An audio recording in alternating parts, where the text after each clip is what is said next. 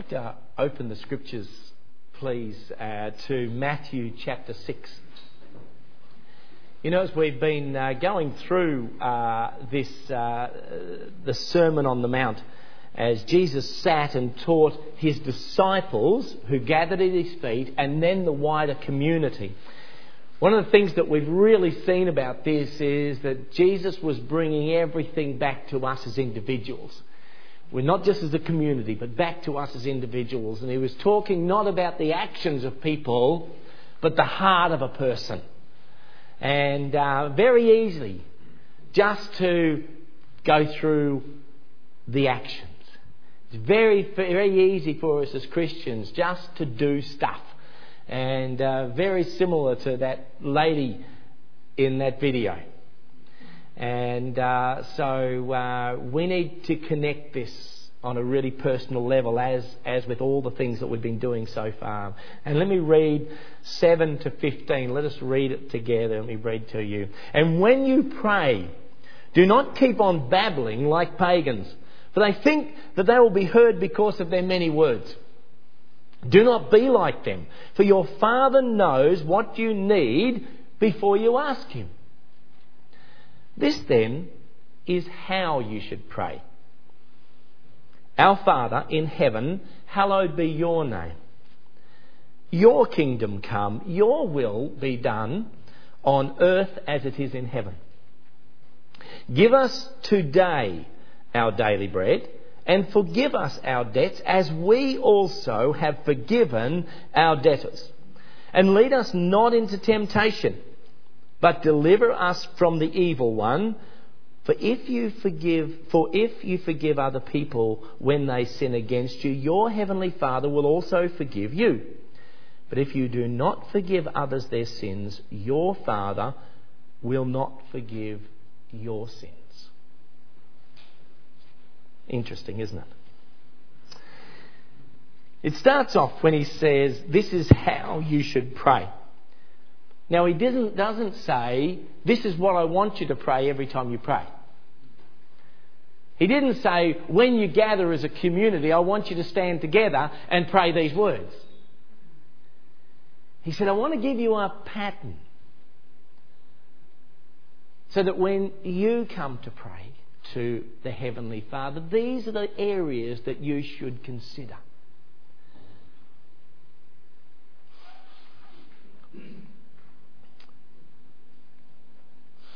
Don't be like babbling pagans.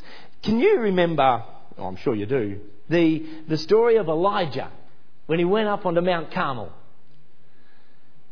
And he said to them there, Well, you get all of the priests of Baal, the 450 priests of Baal, and you create over there an altar and a sacrifice to Baal. And I'll create over here a sacrifice to the true and living God.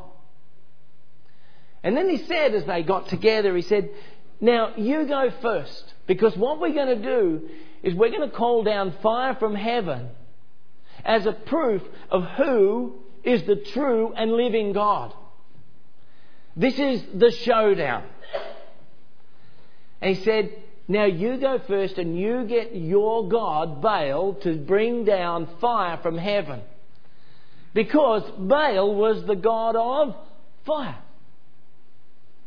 Shouldn't have been hard, should it? Now you go first. And as we read there, they did. And they said things like, Baal, answer us, they shouted. And there was no response. No one answered. And they danced around the altar they had made. Must have been a real show. 450 prophets of Baal.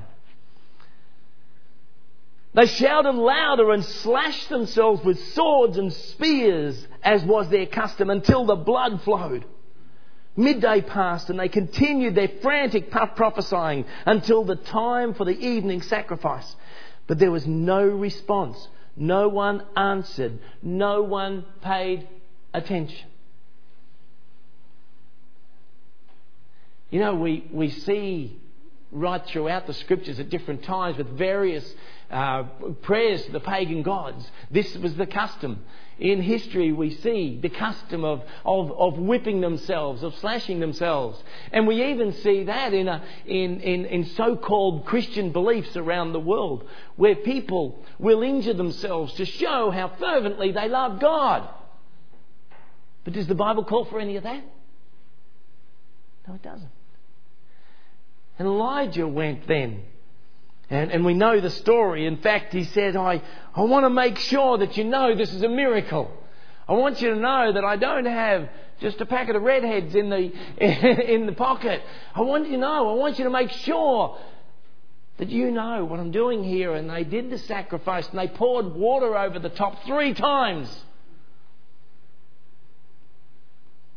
And he prayed. And there was no dancing. And there was no slashing. And there was no beating. And there was no cutting. And he said, Lord, the God of Abraham, Isaac, and Israel. Let it be known today that you are God in Israel, and that I am your servant, and have done all these things at your command.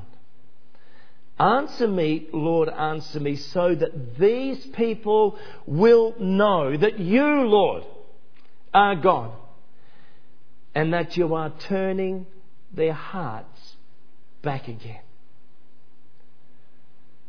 Display the power that we know you have.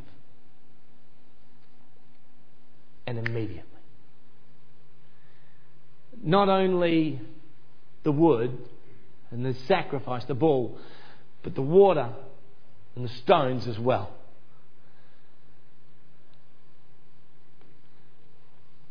Why?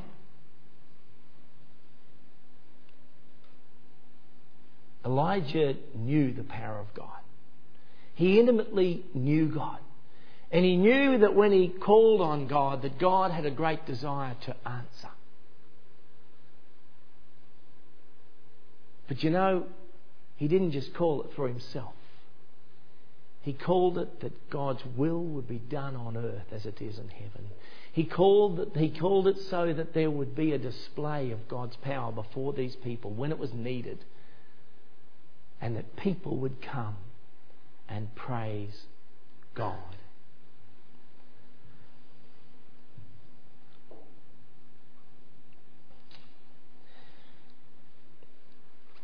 When we have a look at the Lord's Prayer, it was something that was totally different to what the people had ever prayed before. 60 times, apparently, and I didn't go through and, and count them individually, but about 60 times, Jesus calls God his Father. And it is the word Abba. And as, uh, as Evan said, it, it translated, it, it is that of daddy or papa. It, it's slightly different because it, it has uh, probably a more reverent sense to it than just the standard daddy, and especially the way my kids refer to me as dad. Definitely be more reverent than that. But because uh, it's usually mixed with some other words, you know. So, yeah, yeah, yeah, yeah. yeah. But there was an intimacy that Jesus was introducing to the people that had not been there before. Only 14 times in the Old Testament was God referred to as Father, and it was never about people, it was always about the Father of the nation of Israel. But God was bringing about a change with Jesus coming to earth. He was bringing about an intimate relationship where all of the uh, sacrifices of the Old Testament would be fulfilled through Christ. And here the wall, the barrier, that was there before was going to be broken down completely because Jesus was going to take upon himself as the perfect Lamb of God all the sins of the world. And there was going to be amazing changes take place. Because here, this word Father was a word that, that we use for our earthly fathers. So, in that sense, there was this intimacy that was, would have been very hard for these people to understand. of being able to go to someone and speak to them intimately without all of the other paraphernalia that up until that time had to happen. We could come and talk to God. Come individually and talk to God. Remember when we spoke last in the last section, Jesus said to them, don't be like the hypocrites and stand out in the corner and pray in the magnificent ways that they thought they were praying. But he said, Go to your room and there, in secret, converse with your heavenly Father.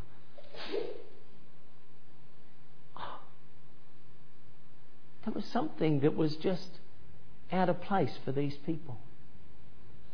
But here, here is the beginning of the establishment of a relationship that was completely transformed for these people.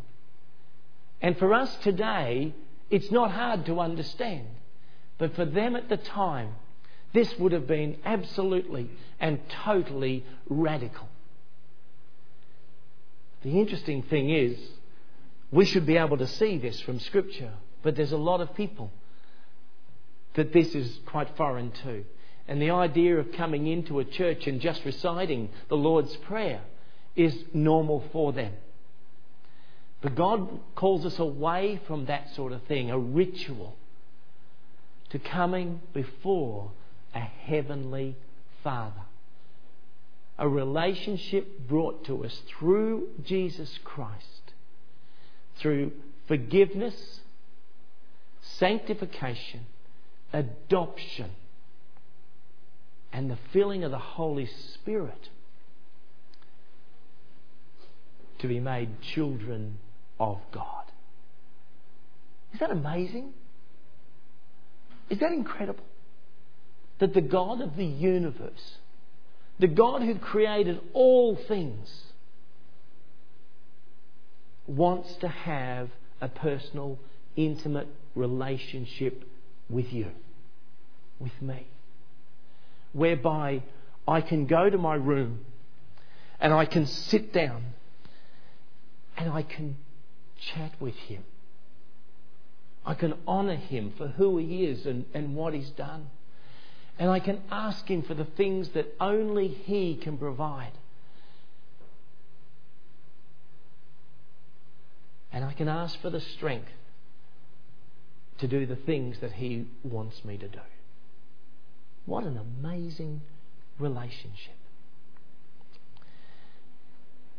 Our Father in heaven, hallowed be your name. Do you, for those who follow sport, you know, you often hear people talk about going onto the hallowed turf of the MCG or the hallowed turf of Lords in England. The hallowed turf, what, what have they got in America? Do they have anything in America? The, the bowl? Maybe, I don't know. But they often talk about the hallowed turf. And for some young people, uh, for some young people, the first time they go on to those things, they often talk about the overwhelming nature of the ground that, that can put them off their game or inspire them to greater things. There's a reverency that they place on the ground. You know, God's not like that.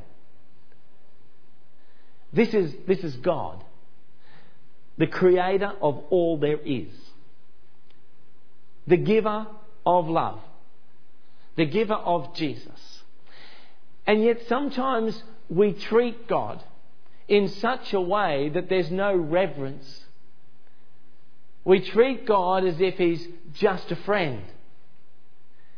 We talk about Jesus in such a way that he could have been any person who lived on earth in history. But when Jesus said, when we come to him in prayer, the Father in prayer, we start by recognizing who God is. And when Elijah prayed that prayer, the God of Abraham, Isaac, and Jacob, he recognized God as the one who not only was the creator, but called Abraham to create a nation of His people that would honour Him and bring glory to the earth through Him. When Elijah said, the God of Abraham, Isaac, and Jacob, he was doing this very thing. He was hallowing, honouring, bring glory, bringing glory to his name. This is the great I am. This is the one that the ancients, when they said his name, they would just write Yahweh because they wouldn't even write his name. And when they wrote Yahweh in their, in their writings, they would then throw that pen away. It wouldn't be used again to write any other words. They would continue with another, the rest of the words, and, and then they would write Yahweh again if need be, and then they would throw that pen away. Such was the reverence that they had for this God. Is that the way we honour God? In the world, the people commonly use the word God in, in a terrible fashion, and Jesus is just another swear word. And it rolls off the tongue just so easily. And we need to be careful that we don't easily follow the path of using God's name in vain or as a swear word or using it in such a way that his name is not glorified. Because he calls us not only into an intimacy, but to understand that even through this relationship that He's brought us into, He hasn't changed. So the great I am is still the great I am today and will be yesterday and today and forever. Your kingdom come. This is very interesting as we, as we think about this. When we pray, Your kingdom come. Now, obviously, the ultimate of this is when Jesus comes. And we understand that He'll come to the clouds and He'll call us to be with Him. And there we will be taken from this world in the presence of sin. And we'll be taken to be with Him and we will for, forever be changed. And a new body. And as you look at me, you say, Praise the Lord. A new body. And we will be transformed in such an amazing way because God desires us to be taken from this sinful world and to be with Him. Amen, George? You looking forward to that? I am, I am. and I know we all are. And we need to count that as a priority. Your kingdom come because I am sick of living on this earth in the presence of sin. I am sick of being dragged down because I count your holiness as a priority. But there's also the other side of your kingdom come. While we're here, God has placed us in this earth to be salt and light. And as we do that, hopefully, as we do that as a community, there is a place for His kingdom on earth as it stands right now.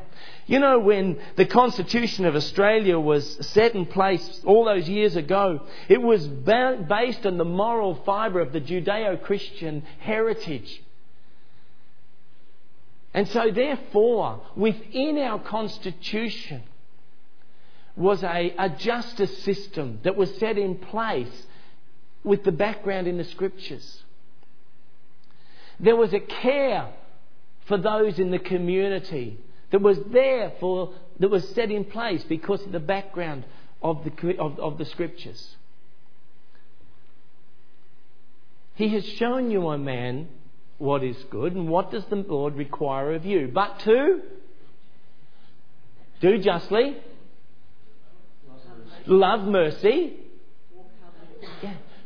As we do these things, as justice reigns in our lives and the way that we act in our community. As we are merciful in our dealings with other people and as we walk humbly and we don't live for self, This in itself is the outworking of God's kingdom on earth. And what is the greatest commandment of Scripture that Jesus said? To love. No, no, no, no, no. The, the, that's right. Yeah, the greatest commandment love the Lord your God with all your heart, soul, and mind. First of all, as we are in relationship with God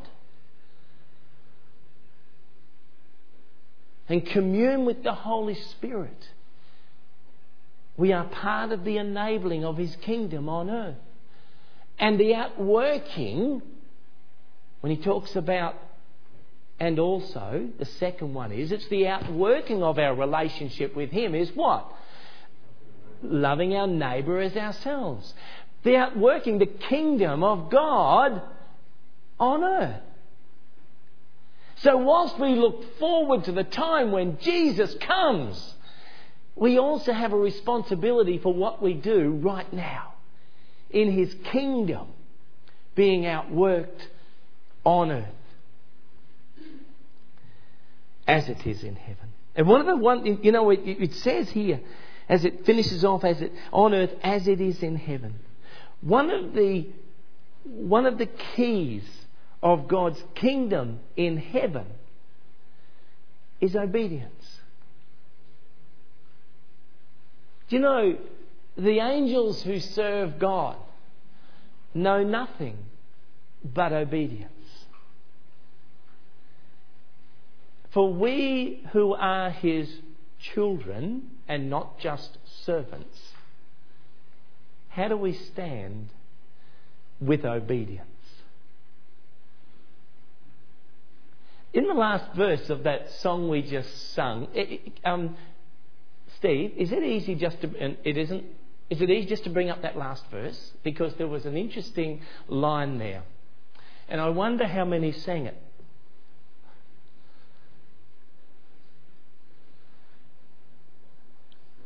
Yep, please.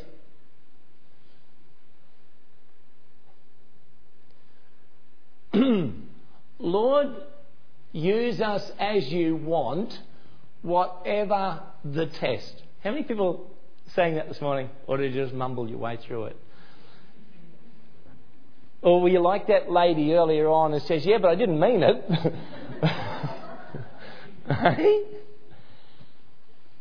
Is that what we want? Obedience to His word, obedience to His call, to allow Him to live out through us, and allow through us whatever way He calls us to allow His kingdom to be outworked on earth. Thanks. Give us today our daily bread. Now, there's three parts that we've gone through that are all about Him, and now it brings us into the picture. Give us today our daily bread. And apparently, some have told me that I'm a little like that lady that I could do with less of it. But bread, our daily bread, is a metaphor very much for our daily needs. And you know, it says, Give us today all that I need for the rest of this year.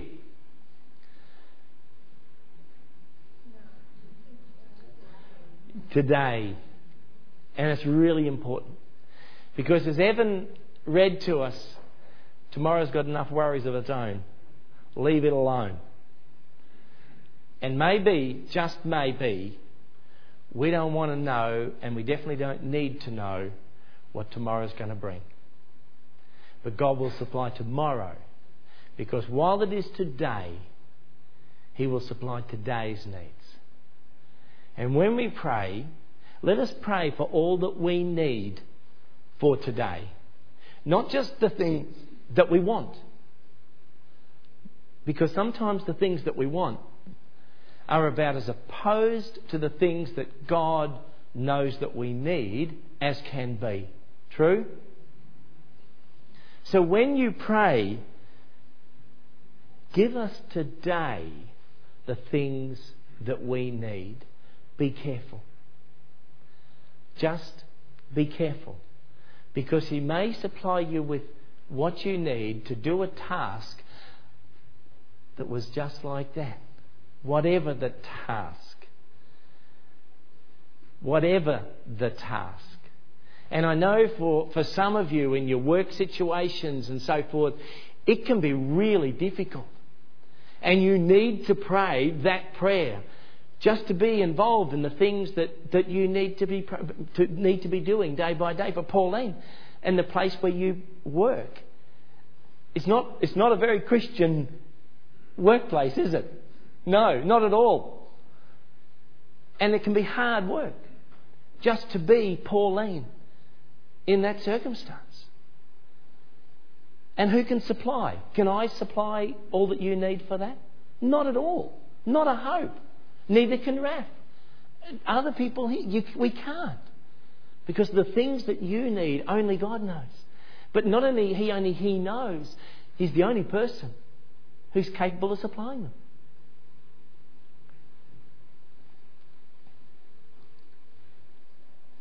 Strength, gifting, circumstance, patience, all the things that we may need for the things that God calls us to do are things that only He can provide. And when we ask for it, when we ask for them, just be careful because He might just supply for the things that He wants you to do. But then there's this next verse, which is always very interesting, isn't it? And forgive us our debts as we also have forgiven our debtors. When we go back to Deuteronomy, especially Deuteronomy chapter 8, where God gives them the choice of the blessing or the curse. And Deuteronomy, the theme is if you do this, I will supply that. The theme is basically if you obey me, I will bless you out of your socks. And we often, for those of us who, who uh, have been Christians a very long time, we, we used to commonly hear of the Old Testament that was uh, the covenants with strings attached. So blessing came with obedience. But then when grace came, grace comes with no strings attached. And that is true. We can accept Jesus Christ and all He's done for the forgiveness of our sins, no strings attached. And this verse is not talking about people who come to Christ for the first time and in humility and understanding of what Christ has done accept Jesus Christ as their Lord and personal Saviour and are forgiven for all their sins. This is a verse for His children. This is a verse for those who have already committed their way to Him. And you know, when he says, Love the Lord your God with all your heart, soul, and mind, love your neighbour as yourself, can you live in unforgiveness for the person you love? Not much of a love, is it? It sometimes happens, but who's miserable? Everyone in the relationship. Imagine a father and the father has two sons. And they have a falling out. And in this relationship, they can't forgive one another for this falling out. How does that affect the father? What happens to the heart of a father when his children have a broken relationship. Breaks his heart. He's the collateral damage. And so when one comes to him and says, Father, let's sit down and have a chat. And uh, this is what I want to do, and da da da da da. What does the Father say? Well, son, I think that all sounds fantastic. But as your father, this is what I would like to happen before we get involved in any of those things. Before I come and help you in these areas, this is what I would like to happen because I think this is the best foundation to do what you want to do. Oh, what's that, Dan? I want you to go and ask the forgiveness of your brother. What do you mean? He was the one who hurt me. He was the one who did all those things. Does that sound familiar? I want you to go and I want you to ask forgiveness for your brother. And then I want you to come back after you've done that, after you've been reconciled to Him. Then we'll talk, and, and I actually want to really be involved in your plans because I think they're great. Is that what a real father would do? I think so. And here is our Heavenly Father who lives in relationship with His Son and the Holy Spirit, who knows no division nor unforgiveness. And here is the Father who sent Jesus, His Son, to this earth to bring forgiveness for our sin. So when we come to ask forgiveness of Him for our sins, what right could we ever have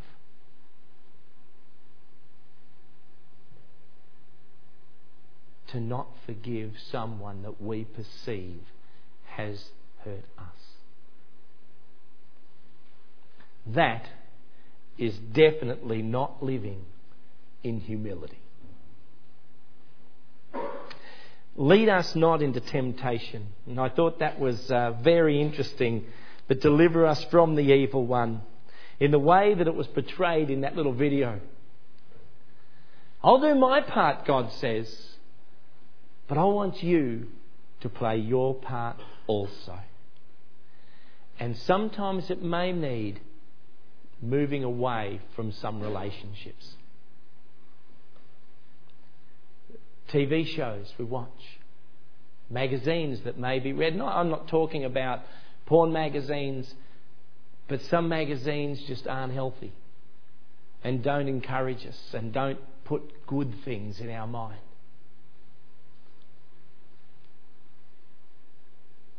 And people often just brush off things like gossip and they refer to it as other things. But they're very happy to live in those sort of relationships. We've got to play our part. And Jesus here is saying that in this relationship of God, where we can come and pray to Him in this intimate way, that we've got to play our part. And we've got to live as children of God would live. So if we want Him to protect us from the downfalls, the pitfalls that the evil one puts before us, and He does, because He loves us to have a broken relationship with God, then we've got to play our part. And then it goes on and reminds once again, Jesus puts right out there what he meant for he said, if you forgive other people, sorry, if you forgive other people when they sin against you, your heavenly Father will also forgive you. He reiterates it. He reminds them.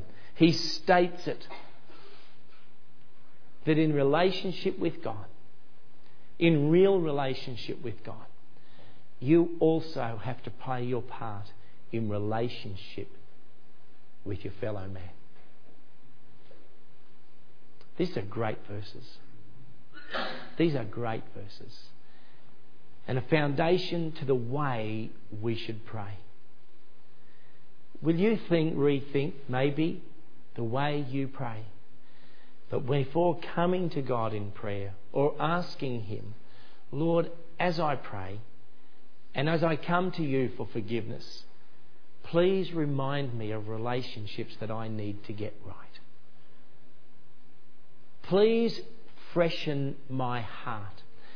You know, when um, David was confronted by Nathan after his uh, um, behavior with Bathsheba. And Nathan came to him and confronted him with it. He'd committed adultery with this woman, first of all in his heart and then physically. And then to try and cover it up, he'd sent Uriah, her husband, to the front line so where, where he would be killed to cover it up.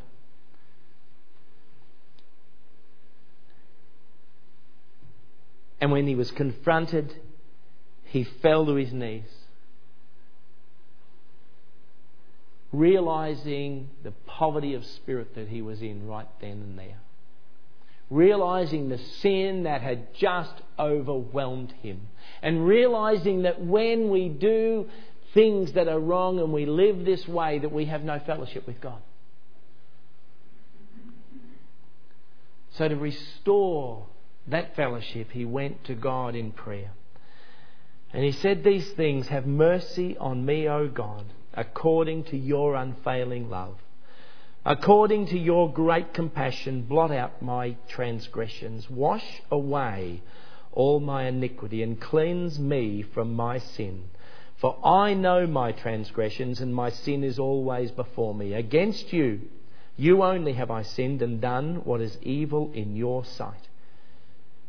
Because we sin against God, and the effects of that sin affect others. Surely I was sinful at birth, sinful from the time my mother conceived me. Yet you desired faithfulness even in the womb.